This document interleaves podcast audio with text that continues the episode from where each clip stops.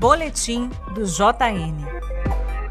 A informação por trás da tela. Há três dias das eleições para escolha do novo presidente da República, eleições que estão bastante intensas e polarizadas, o debate na Rede Globo causou alvoroço nas mídias e entre os candidatos e eleitores. Infelizmente, nós tivemos um espetáculo bem grotesco. Vamos a alguns detalhes.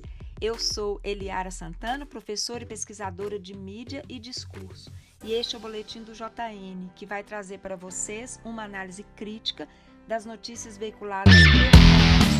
Este podcast é uma produção em parceria com o Brasil de Fato, Minas Gerais.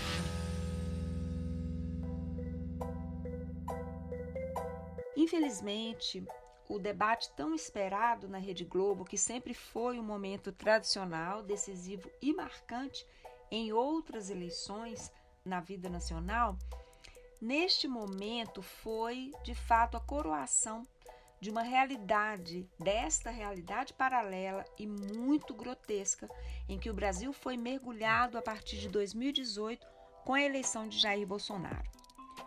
O debate foi um espetáculo muito triste e grotesco, que certamente levou muitos de nós a rir de nervoso diante de tanta baixaria, tanto espetáculo nonsense. O aparato de desinformação, que foi muito bem estruturado durante o bolsonarismo, o governo Bolsonaro, estava ali naquele debate solidamente representado.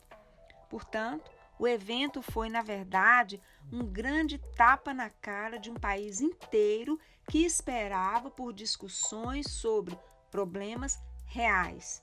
Porque o Brasil tem problemas graves, muito graves: fome, miséria, endividamento das famílias, o desemprego, o aumento grande do suicídio, o aumento enorme de casos de feminicídio, crise econômica, falta de segurança pública, devastação do meio ambiente, corte de políticas públicas, a lista de fato é bem grande. Mas nenhuma dessas pautas esteve no centro das discussões na noite do debate. O formato do evento foi muito ruim, não possibilitou discussões de fato, nem perguntas para atores muito importantes ou mais importantes, dando uma visibilidade muito grande para nanicos que não têm de fato nenhuma importância no debate, tampouco na eleição. Outro aspecto muito importante é que não houve perguntas de jornalistas, o que prejudicou enormemente uma abordagem mais coerente das questões todas propostas, o que seria de fato essencial neste momento. Resumindo, a Globo conseguiu piorar o que já foi muito ruim no debate da Band. O primeiro bloco do debate foi o melhor. Naquele momento, os candidatos se enfrentaram de fato, puderam discutir alguns assuntos.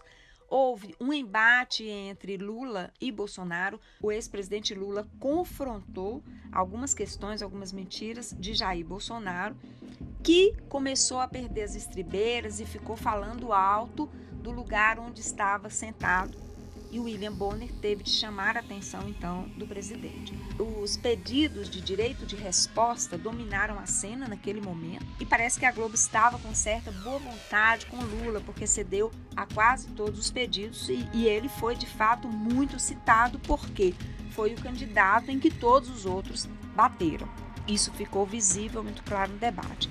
No terceiro bloco, é, William Bonner, que já estava com uma cara de o que estou fazendo aqui de fato, perdeu a paciência com o padre fake, o padre de festa junina, interrompeu a pergunta que estava sendo feita ou a resposta de Lula e deu uma reprimenda forte em Kelmon, Kelson, Kelvin, que não respeitava de forma alguma as regras do debate. Mais blocos foram meio pachorrentos e com cenas de um espetáculo bastante ridículo.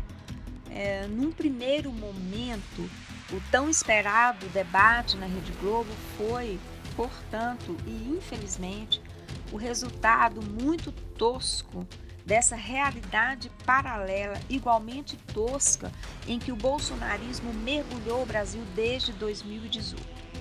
E ele também é fruto da leniência das instituições e do sistema midiático que possibilitou a emergência dessa realidade paralela em nome do antipetismo.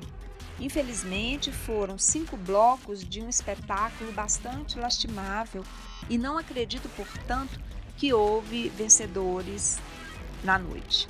Lula teve bons momentos, mas foi bastante engessado pelo formato do debate e pela agressividade de todos os candidatos contra ele. Não foi possível expor propostas e nem questionar ou perguntar aos outros candidatos com quem ele tem um enfrentamento mais direto, como Jair Bolsonaro, por exemplo. Mas ele conseguiu colocar alguns temas relevantes na pauta. Infelizmente, perdeu as estribeiras com o padre Fake, que é um provocador profissional, um cínico provocador, e Lula não conseguiu ali naquele momento se conter. Ciro Gomes desempenhou um papel muito lastimável, com uma agressividade tremenda em relação a Lula e sendo até mesmo quase um, um braço do bolsonarismo. O padre Kelvin Kelson Kelmo é um laranja desqualificado, arranjado pelo bolsonarismo para atacar Lula. Jair Bolsonaro se manteve quieto, não esteve no embate frontal com Lula porque o padre fake estava ali para cumprir aquele papel. Simone Tebet continuou seguindo o script e fingindo que pensa muito no Brasil.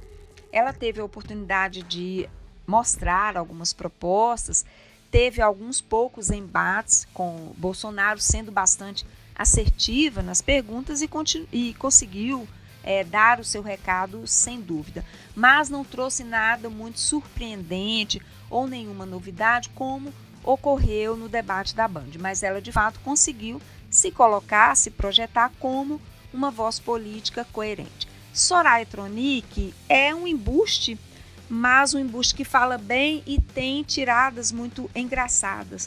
Me parece que a função dela é, naquele debate, no debate da Globo, foi de fato achincalhar o Kelvin Kelson, o padre fake, e fazer ótimas tiradas sobre ele.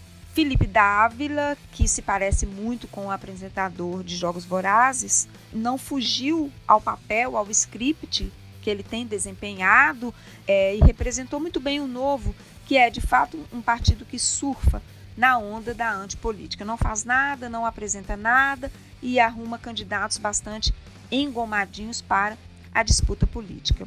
Resumindo, ninguém se saiu bem de verdade, ninguém saiu ganhando, mas eu acho que o debate teve um perdedor importante, o eleitor brasileiro, que vai chegar a 2022 enclausurado por um sistema de desinformação bolsonarista que criou um mundo paralelo bastante tosco. De fato, senti muita saudade de quando assisti aos debates com Leonel Brizola, Ulisses Guimarães, Mário Covas, Freire, Lula e até mesmo Enéas. O debate de ontem não teve nada de glamuroso, nada de importante. Foi apenas um espetáculo tosco e lamentável. Este foi o boletim do JN da semana. Espero que esta análise seja útil para compreender as estratégias na construção das informações que chegam até nós pela mídia. Um abraço e até a semana que vem. Para continuar acompanhando análises críticas sobre a construção e discurso das notícias no Brasil, leia também a coluna de Eliara Santana no site do Brasil de Fato ou acesse eliarasantana.com.br.